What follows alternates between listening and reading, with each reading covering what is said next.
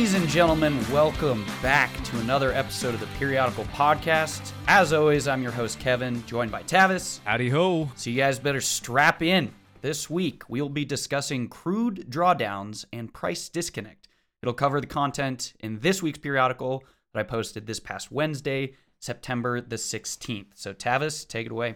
All right, the media team here at Rare Petro, well, we've been doing what we do best, keeping an eye on market conditions and trends to keep you all informed, and we have noticed that a disconnect has been growing between crude oil prices and the principles of supply and demand that typically set commodity prices.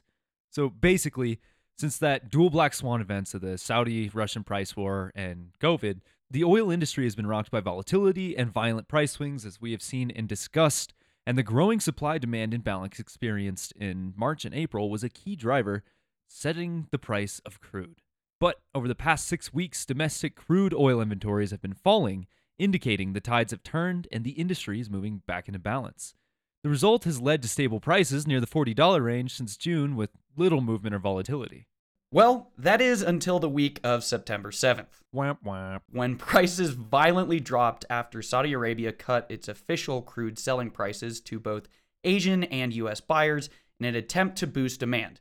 Basically, oil prices have been on a losing streak after optimism about demand recovery got absolutely crushed. Doubts about whether China's capacity to continue buying record amounts of crude and Saudi's sharp reduction in their October prices for those Asian and US buyers has signaled a market change in the upbeat attitude from earlier this year. The move struck fear in market participants, highlighting the growing disconnect between free market principles of supply and demand and how emotional bias can influence the actual price of crude oil.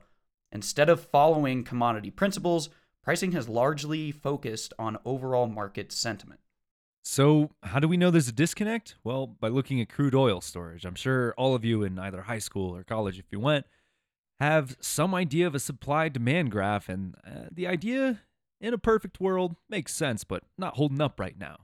So, the global demand for petroleum liquids declined significantly in March and April of 2020, and as a result, global oil inventories increased at record levels, rising by an average of 5.9 million barrels per day in the first quarter and 7.2 million barrels per day in the second quarter of 2020. As a result of lower demand and ample global oil inventories, global crude oil futures fell in March and April to record lows, forcing producers of the world to jointly enact global production cuts. I mean, that makes sense, right? Way too much oil, price goes down. These cuts did top 10 million barrels per day in June, which ended up halting the excess inflow into global storage. With continued cuts by global producers and a return in global demand, for six straight weeks from July 17th to August 28th, there has been a drawdown in domestic crude oil inventories, each surpassing the expected level of decline. Yeah, so Tavis, I'm actually looking at the chart right now. We can pretty much actually bring that drawdown all the way back to kind of June. There were there were some weeks of drawdown, buildup, drawdown, buildup, where if you look at our periodical online, we've got a chart of everything. But kind of like Tavis said, starting that week of July 17th, each and every week there's these massive drawdowns. I mean, we're talking 7 million, 8 million, 4 million, 4 million, 4 million, 7 million, 9 million. And all of these are surpassing the forecasted amount of drawdowns by, you know, 5 to 6 million barrels. So clearly there's these massive, massive drawdowns that we're seeing. And that's awesome. But if you look at the pricing, it didn't really change much from outside of going from $41 to mid 42. Exactly. It's just that's this disconnect that we're seeing. So, after months of buildups, inventory drawdowns provided a breath of fresh air, indicating a correction to the out of control supply and demand imbalance. This is where things start to go sideways, though. The Energy Information Administration reported a crude oil inventory drawdown of 9.4 million barrels, and that's the highest drawdown since inventories began to build, driven by Hurricane Laura for the week ending August 28th. So we talked about this briefly a bit before, but this hurricane made landfall on August 27th near Cameron, Louisiana, as a Category 4 hurricane with wind speeds topping 150 miles per hour, making it the strongest ever hit the state. But it spent days moving through the U.S. Gulf of Mexico, forcing operators to shut in an estimated 1.55 million barrels of crude oil production per day, which is about 85% of the region's total. So, based on data from the EIA, the evacuation of nearly 300 platforms forced U.S. production to drop below 10 million barrels per day for the first time since 2018. Now, with crude oil inventory drawdowns, paired with this domestic production data that we're seeing, proves that demand is currently outpacing supply. And based on this information, supply and demand principles indicate that the price of oil should rise. But that hasn't been the case. What we saw is the price of oil remaining low following weekly, weekly inventory drawdowns that were smashing records, while inventory builds have continued to cause the price of oil to fall. So, Kevin, why? Why is this happening? Well, I did some digging and I found a potential answer to this problem, and it comes in the form of that same hurricane and Gulf Coast refining.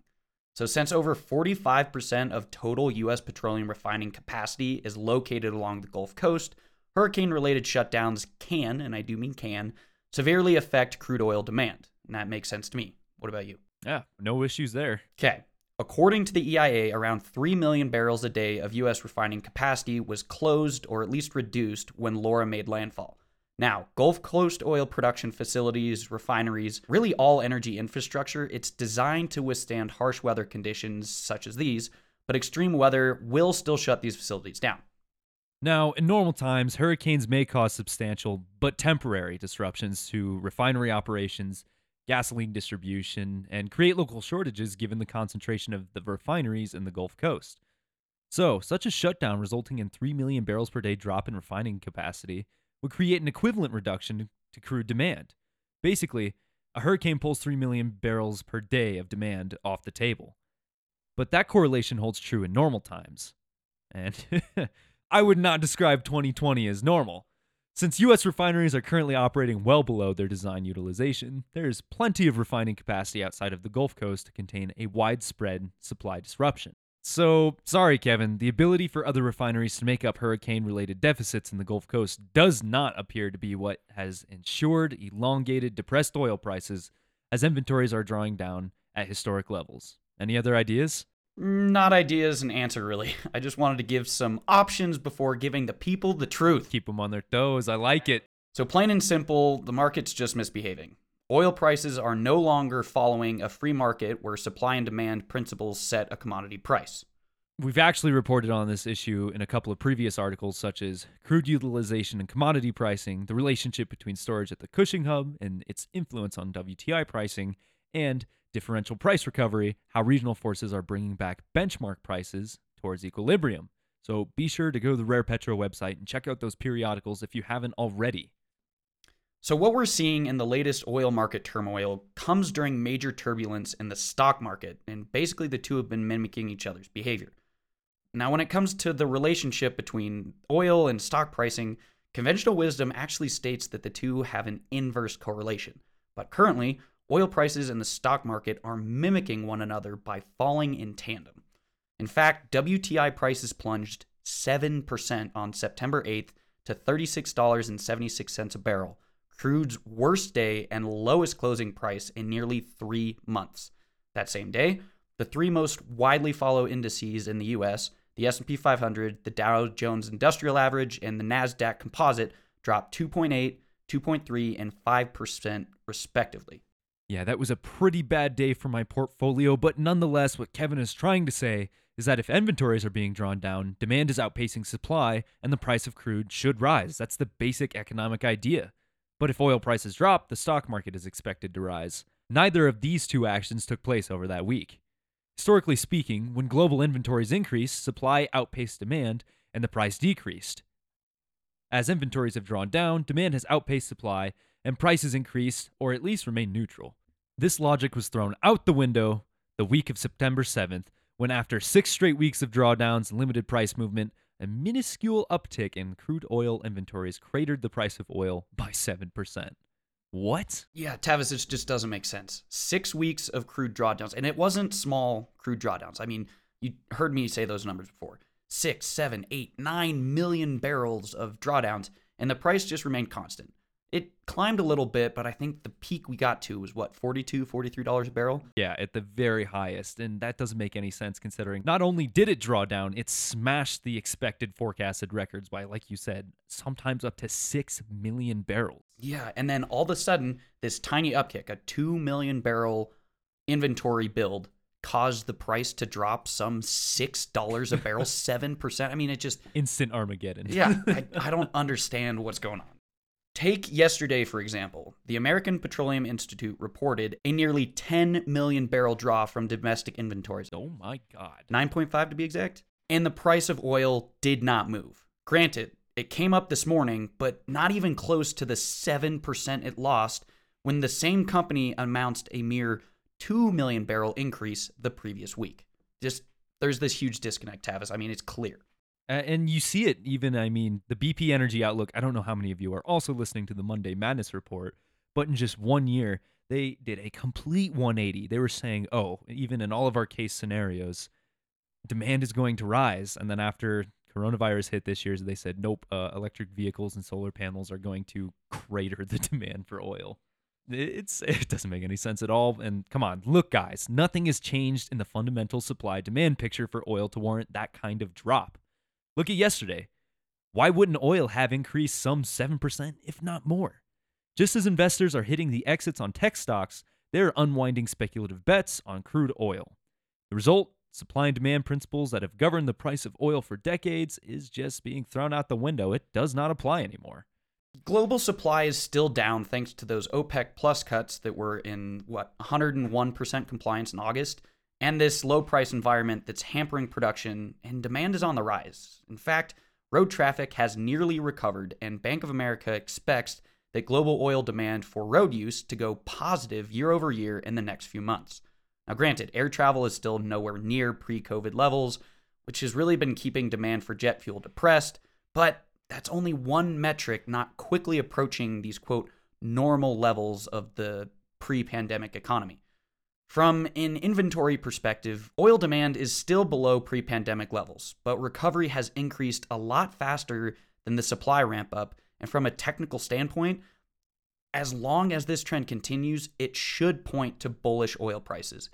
Either the market is not accurately reflecting the amount of inventory that has been drawn, or it is being influenced by overall bearish sentiment in all sectors of the stock market. And maybe we're not looking at the picture with the correct perspective, and maybe 9 million barrels is a drop in the bucket, but I, I really just don't believe that. I, I completely agree with you, Tavis. A growing disconnect between oil prices and the actual availability of crude oil has arisen, resulting from the influence of market sentiment. Plain and simple, oil cannot survive in a sub 40 price environment because not enough oil can be economically produced to meet world demand at that price. The drop to sub $40 oil is a dangerous price for any oil company in the US and is simply unsustainable. Exactly. This type of low price environment, it'll force companies to shut in production or even go out of business, which is going to pull more crude off the market. When this happens, supply is going to dry up. But demand is either going to remain or potentially increase as more economies open back up, and prices are forced to rise. That logic follows the principles of supply and demand economics, and it's the basic level of how commodity prices are set, or at least how they should be. Now, based on available data, more oil is currently being demanded than supplied, which should keep the prices stable or allow them to rise. Instead, a one week minuscule inventory build caused prices to wildly drop even after six weeks of drawdowns held the price constant. A major influence on the sentiment causing this disconnect relates to refinery runs and associated refined crude products. And next week, we're actually going to investigate how a key player in lagging crude oil demand, jet fuel, is influencing prices probably a little more than it should. We actually predicted this situation in our piece uh, that part four of the post COVID global oil demand series that we predicted other sectors increase consumption, like, say, gasoline for personal vehicles, is going to offset the reduced demand in jet fuel. But since the media covers the demand destruction in jet fuel so heavily, the market thinks that overall crude demand is still destroyed, when in fact, as we've just talked about and seen, that is simply not the case. So clearly, a disconnect exists between recent price movements and the supply demand principles that have historically determined prices. If the market continues to misbehave by following negative investor sentiment rather than technical fundamentals, a strong bullish correction on oil price will be inevitable. And that'll do it. Hope you enjoyed this week's episode. And if not, make sure you leave those comments or contact us at podcast at rarepetro.com. We would love to hear from you, and we will see you next week, everybody. Take care, guys.